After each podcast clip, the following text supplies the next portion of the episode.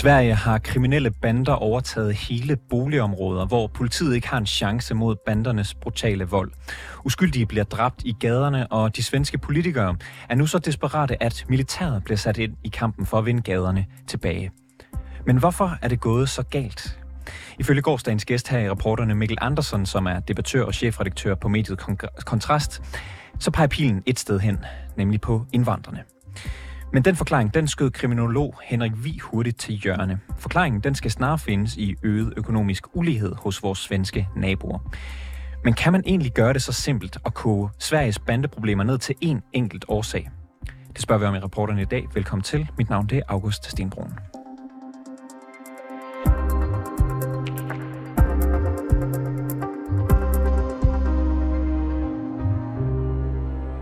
Bandekonflikten i Sverige er eskaleret, og alene i september måned er 11 personer blevet dræbt som følge af skyderier. Ifølge kriminolog Henrik Wieser skyldes den øgede vold i det svenske samfund hovedsageligt økonomisk ulighed. I gårsdagens episode af rapporten, der fortalte han nemlig, at Sverige har EU-rekorden i økonomisk polarisering. Men kan det passe, at det står så galt til med den økonomiske ulighed i Sverige? Det vil jeg gerne tale lidt med dig om, Anders Hjort Trolle. Du er forsker i social ulighed hos Rockwool-fonden. Jeps. Øhm, er det rigtigt, når Henrik Vig påstår, at Sverige er et økonomisk ulige land?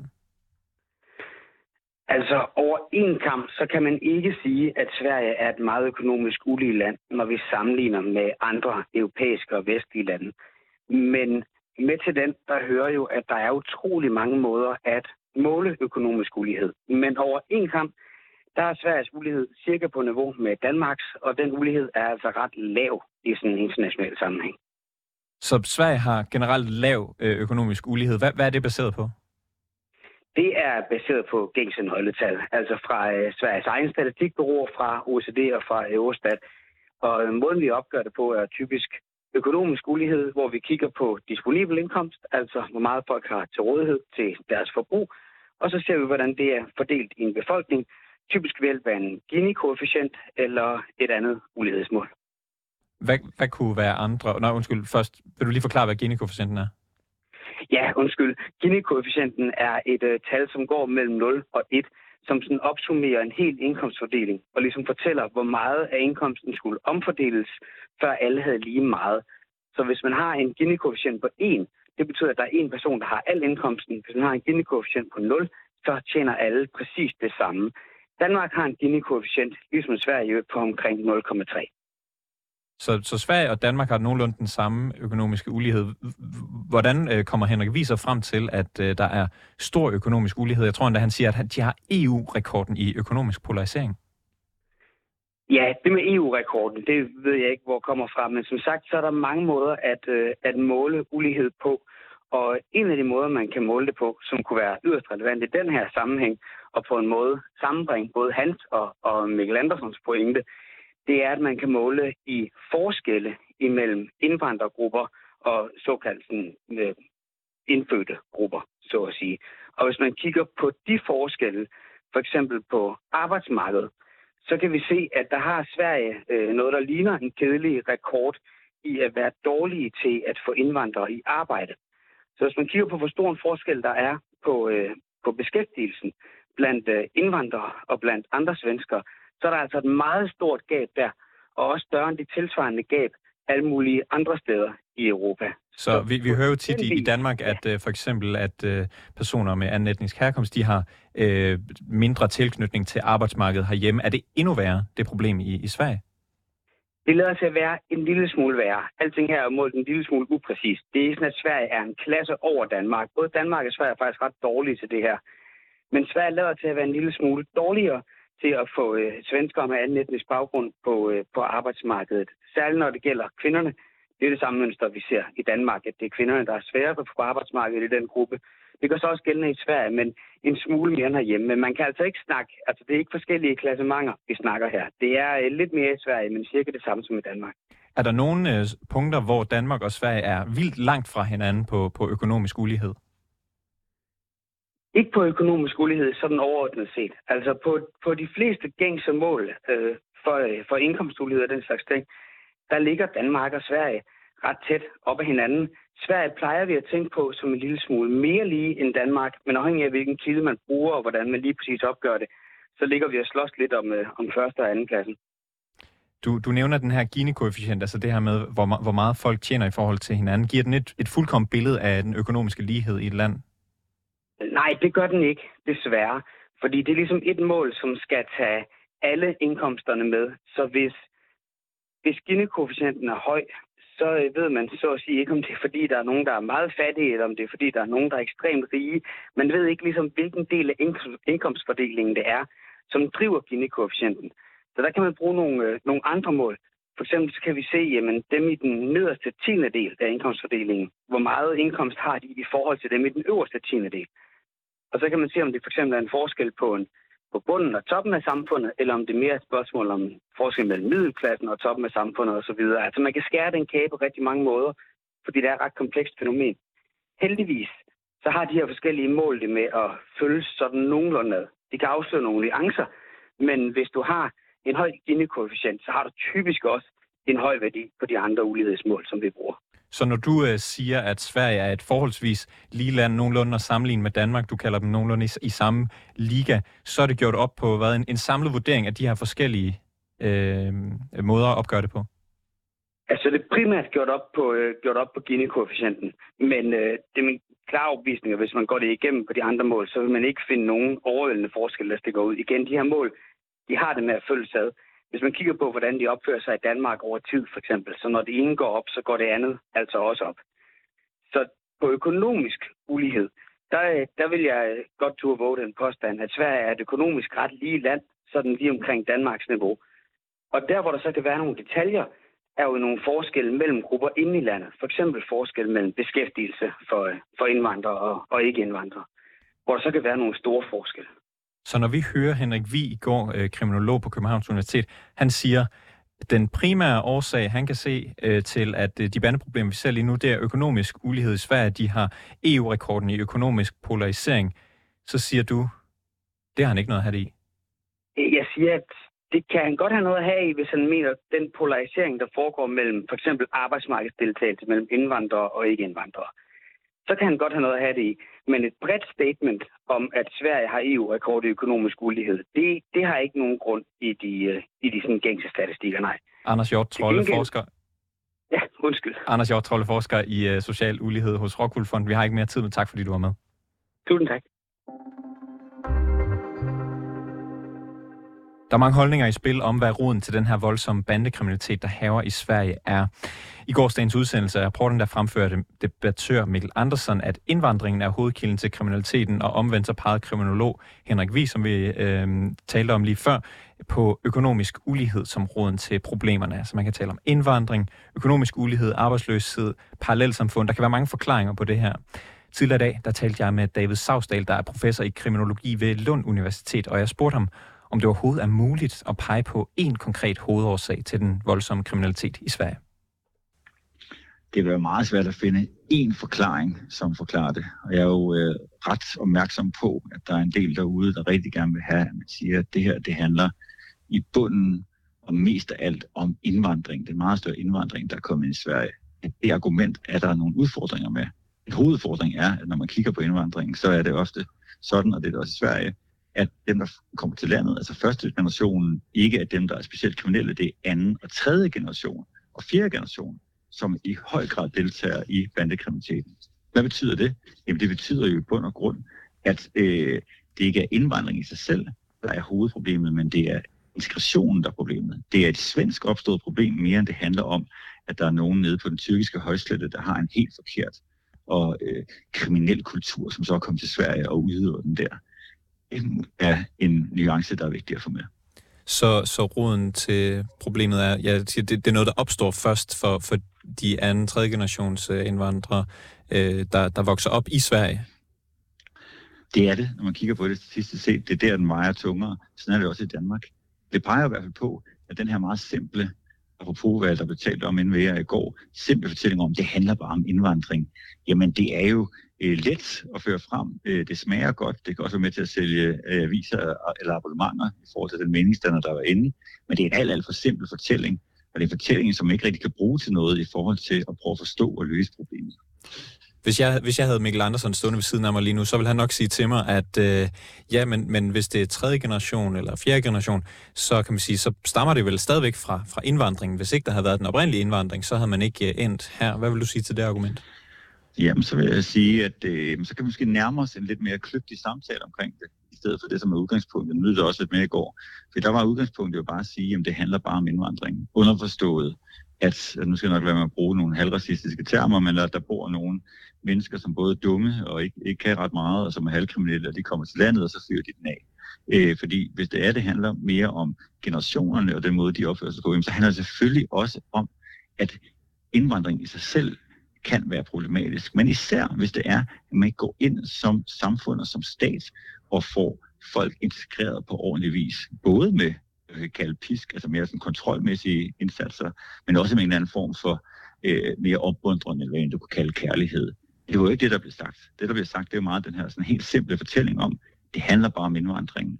Punkt. Slut, som man siger på svensk. Mikkel Andersen han frygter, at vi kan ende med svenske tilstande i Danmark. Altså 11 personer blev dræbt af skyderier bare i september for eksempel. Er der grund til at være bange for det herhjemme? Nej, det tror jeg ikke, der er.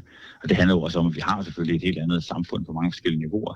Igen, øh, det som jeg ikke bryder mig om, det er, at det som skal blive et spørgsmål om, at jeg siger, at der er ingenting med indvandring at gøre. Og han så siger, at det er alt med indvandring at gøre. Jeg siger, at det har selvfølgelig også noget med det at gøre. Men det har især, særlig grad noget at gøre med, hvad der er sket efter de her øh, øh, folk, der kommer fra steder i verden, hvor der ofte er visse problemer, øh, problemer, de tager med sig i forhold til både sygdom, også nogle forskellige idéer om, hvordan man skal leve livet, øh, forskellige udfordringer, traumer, hvad, hvordan de så bliver bemødt i Sverige. Og der har svenskerne været, og her tror jeg, man bliver glad, det skal være med på, de har nogen grad været naive deres tilgang til det. Svenskerne er ekstremt dygtige til det, man kan kalde en god ende af integrationen. De er meget bedre til at få folk i direktørstillinger, og få, få dem givet gode uddannelser, få dem til at, at være sidde i Folketinget, altså i rigsdagen, altså dem, der har et etnisk minoritetsbaggrund. Men når det kommer til der, hvor det bliver svært, altså til det, som der er problematisk i samfundet, så er svenskerne ikke specielt gode til det. De er dårlige til det dårlige, når vi taler integration. Hvor er det, de har fejlet? Hvad, hvad er det for, for kan man sige, ting, de har misset, eller forfejlede politikker, de har lavet? Jamen, det er i bund og grund, at øh, et, de har meget svært ved at indse, at der kan være problemer, når det kommer til, til integrationen. Der har øh, svenskerne det benspænd, jeg sætter op for selv, at det vil de meget sjældent tale om. Så har det været lang tid i politik. At man vil helst ikke tale om det som et problem, selve indvandringen eller integrationen. Men selvfølgelig kan det være et problem. Og der er jeg helt enig. Men så er spørgsmålet så, hvad er grunden til, at det kan blive et stort problem? Og der er en hovedårsag. Det, man har gjort i Sverige, det er, at man har sagt, velkommen, kære mennesker, nu skal I ud og bo i et kæmpe stort udsat boligområde, og der skal I egentlig bare øh, passe jer selv, og så blive en del af det her svenske samfund, ud fra en idé om, at selvfølgelig vil det det svenske samfund, og selvfølgelig kommer det til at ske. Men det kommer jo ikke til at ske. Integration er ikke noget, der sker automatisk. Det kræver en indsats, en fælles indsats, både for dem, der kommer til landet, men også fra samfundets side. Og fra samfundets side, og det fritager selvfølgelig ikke dem, der deltager i bandekriminalitet for deres egen del af ansvaret, men fra samfundets side, fra Sveriges side, har man afmonteret meget af det, der gælder for den svenske velfærdsstat ude i de udsatte boligområder. På svensk taler man om det, der hedder folkhemmet, folkehjemmet, som er den her socialdemokratiske fortælling om, at der er et velfærdsstat, der tager sig af dig. Du har dit eget hjem, og så har du folkehjemmet, som hjælper dig. Det her folkehjælp står alvorligt sprækker ud i de udsatte boligområder. Øh, det kan du se ved, at øh, man har gået ind og liberaliseret øh, boligpolitikken, øh, forebyggelsesindsatser, skoler, øh, øh, arbejdsmarkedspolitik osv. Øh, Sverige er meget mere liberaliseret og meget mindre velfærdsorienteret samfund end Danmark, og det slår særligt igennem derude, hvor det går ondt ude i de udsatte boligområder, hvor udsatheden er steget og drastisk, kriminaliteten er steget helt tydeligvis, og det er nogle af de forklaringer, man skal have fat i, når man også skal forstå, hvorfor er det, at Sverige lige præcis har store problemer med bandekriminalitet, og hvor rigtig mange af bandemedlemmerne har en etnisk minoritetsbaggrund. Så, så når for eksempel personer, det kunne være Mikkel Andersen, det kunne være andre debattører, der, der hiver øh, statistikker, kriminalstatistikkerne frem og, og viser sådan, her, du kan se det sort på hvidt, personer med ikke-vestlig baggrund, de er overrepræsenteret. Så siger du, mm. det er de her, de forfejlede politikker, du lige har nævnt, der er grunden til, at man ser den overrepræsentation. Ja, hvis du vil sætte det på spidsen og sige, hvad er, hvad er nogle hovedårsager, så vil jeg sige, det er det, der, det der det er et paradoks, jeg har malet op for øh, øh, den nævnte herre her og andre, det er jo præcis, at grunden til, at du har en hovedårsag til, at du har mange af de her problemer, det handler ikke kun om en forfejlet retspolitik, eller der er for få politier på gaden ude i de udsatte boligområder. Det har selvfølgelig nødvendigvis ikke bidraget positivt, men det handler langt hen ad vejen om, at udsatheden er steget. Ikke? Og udsatheden det er et udtryk for, hvad skal man sige, den afstand, der er fra de her mennesker, der har det sværere, til os øh, i midten af samfundet, der har det lidt nemmere og har det lidt bedre, for at sige det på sådan almindelig dansk. Øh, og den er stedet ret drastisk, og det der er blevet paradoks i det, det er, at jeg skal høre på borgerlige debattører, som står og peger på, hvad øh, problemet er, og hvad løsningen er. Og det er bare at sige, det er bare, at vi skal bare have, have meget mindre indvandring, så løser det. Men dem, der har løst problemet i tidens morgen, det er jo, skal, det er jo Socialdemokraterne. Det er dem, der har med til at opbygge den her velfærdsstat. De samme debattører her, som øh, mener, de har lokaliseret problemet, de er faktisk med til at skabe problemet, fordi det er det selv samme borgerlige partier, sammen med også Socialdemokratiet i Sverige, der har været med til at afmontere den svenske velfærdsstat og folkehjemmet i de udsatte boligområder.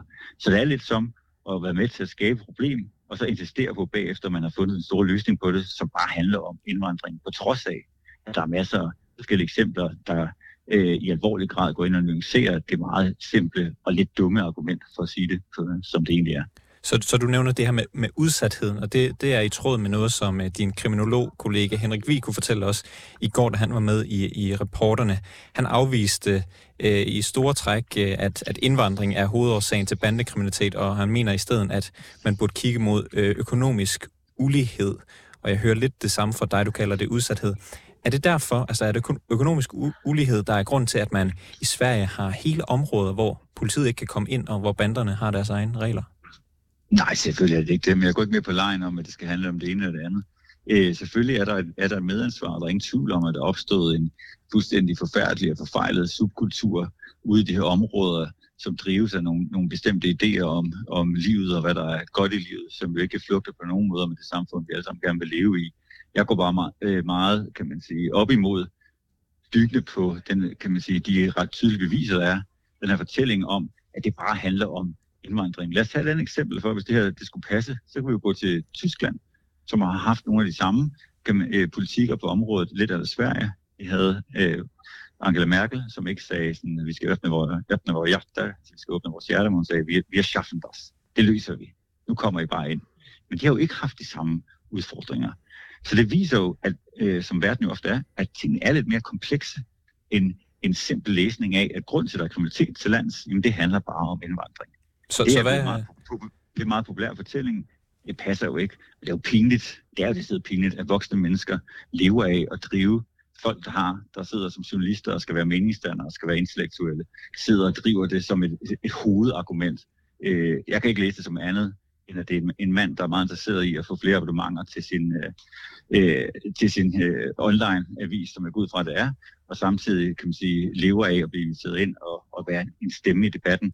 Men, øh, men kløgtigt er det sgu ikke, for at sige det på. Du åbner for det, for det her med, med Tyskland. Kan du forklare, hvad er forskellen? Altså, hvorfor, øh, hvorfor er man, har man ikke de samme bandeproblemer i Tyskland, som, som man ser i Sverige lige nu, hvis du siger, at de har haft øh, nogenlunde lignende øh, integrationspolitik? Jamen, det, altså, det, der vil min, øh, min svar være, at øh, jamen, der skal man kigge på, hvad er det, øh, tyskerne gør med de udfordringer, som der kan opstå ude i udsatte boligområder med videre. Øh, igen, det er meget svært. Det er, det er meget lettere for, for øh, et menneske at forstå og også tilbyde lette forklaringer på ting. Sige, det handler om indvandringen. Det handler om de idioter. Det er derfor, de gør det. Men sandheden er, at al kriminalitet, og det vil man vide, hvis det var, at man selv havde et barn, der var havnet i kriminalitet, handler ikke bare om, at man er idiot, eller man har sådan en speciel etnisk komponent i sig, øh, eller at man på andre måder, kan man sige, øh, er en eller anden form for sådan en simpel type. Ikke? Det er en forholdsvis kompleks ting, som har mange forskellige øh, årsager øh, blandt sig. Og det er det, vi peger på. Jeg sidder ikke og siger, at det bare handler om økonomisk ulighed. Det er faktisk uenig i, hvis det er det, Henrik har sagt. For det er der masser, der, der, der viser, at det ikke kun er det. Men det er en bred palette. Meget af det, vi betegner som velfærdsstaten, er noget af det vigtige. Igen, både med pisk og med gulderod. At dem, der bor ude i udsatte boligområder, noget af det, der kan drive dem væk fra kriminaliteten, det er, at man går ind og øh, få skruet på de rigtige knapper i forhold til deres øh, uddannelse, i forhold til at skulle komme i børnehaver, i forhold til at lære sproget, i forhold til, som man også siger i Danmark, at være måske endda rigtig hårdført. Så vi ved, at vi har for mange, der har de samme negative øh, baggrunde, altså baggrunde, vi ved, der kan være med til at skabe kriminalitet. Derfor er vi, er vi endda klar til at flytte folk fra et område til et andet. Der har vi i Danmark, vi skal prøve at lave den sammenligning, været meget bedre til, både med hård hånd og med følt hånd, at prøve at, at arbejde med det, som vi blandt andet Danmark, kalder skabelsen af parallelsamfund. Og det har man ikke gjort i Danmark, eller undskyld i Sverige. Så har man i bund og grund bare ladet dem flytte, flytte ind, og så tænkt, det kommer nok til at løse sig. Men det er ikke kommet til at løse sig. Og så banderne stille og roligt, allerede for 10 år siden, begyndt at vokse ret kraftigt. Og hvad man gjort ved det? Rundt regnet ingenting. Så hvis, øh, hvis du lige sådan i, i overskrifter skal forklare, fordi du, du siger det her det med, at der er nogen, der, der for nemt slipper om sig med at sige, at det er indvandring, der er problemet for det hele. Kan du, kan du i overskrifter så gøre redde for, så, så folk kan huske det derude? Hvad er mm. det for årsager, der er til, at man ser, at øh, der er så mange flere bandemedlemmer i Sverige for eksempel? Hvis vi starter med indvandringen, er det forkert at sige, at indvandring er problemet? Ja, det er det. Er indvandring en del af problemet? Ja, det er det også. Selvfølgelig betyder det noget, når man tager folk ind fra forskellige steder i verden, og skal have dem ind i samfundet. Hvis man så ikke magter at få dem ordentligt ind i samfundet, det vil sige ikke magter at få dem integreret ordentligt. Som jeg ser det, så er, er problemet ikke indvandring bare, det er integrationen, der har slået fejl i Sverige. Og den næste overskrift er så, hvorfor har den slået fejl integrationen i Sverige? Det har den, fordi at man har haft en naiv og meget laissez-faire tilgang til, hvad integration skal være derude, hvor folk har det svært, ude i de her udsatte boligområder. Der har man tænkt, det løser nok af sig selv, samtidig med, at man har liberaliseret rigtig mange af de velfærdsinstanser, der skulle hjælpe de her mennesker med, og også presse de her mennesker til at blive en del af samfundet. Der har man bare ladet dem være, og i og med, at man har ladet dem være, hvad der så sket? Jamen så er de begyndt, som jeg også ser i Danmark og andre steder, i boligområder, så er der opstået øh, forskellige former for kriminel adfærd og bandekriminalitet, som så har kunnet få lov til at vokse større og større, samtidig med, at man fra svensk hånd har øh, siddet på hænderne. Det er i meget grove træk en mere præcis beskrivelse af, hvad der er opstået i Sverige, og som har skabt den her fuldstændig forfærdelige bandekriminalitet, mere end den her lidt lette øh, øh, tabloide fortælling om, at det handler bare om indvandring. Det passer ikke, og der er masser af eksempler på, blandt andet Tyskland, og hvad vi ellers kan se rundt omkring i verden, som viser, at den historie er meget mere nuanceret. Og er det vigtigt, at den er meget mere nuanceret? Selvfølgelig er det det, fordi hvis der vil gøre noget ved det, og ikke bare skaffe abonnementer til e-, ens online-avis, jamen så er man også nødt til at vide, hvad årsagen er, så man kan sætte ind over for det. Øh, og det tror jeg, en som, som jeg og mange af mine kollegaer er meget interesseret i, mere end øh, øh, meningsdanneren, I havde i gårsdagens øh, episode Ja. David Savsdal, professor i kriminologi ved Lunds Universitet. Tak for snakken. Det var slet. Det var alt for reporterne i denne omgang. Tak fordi du lyttede med. Bag, udsendelsen i dag var Malte Storm Madsen og mig, Linda Uban Kucci, der også har produceret den. Redaktør er Alexander Brøndum, og mit navn det er August Stenbrun.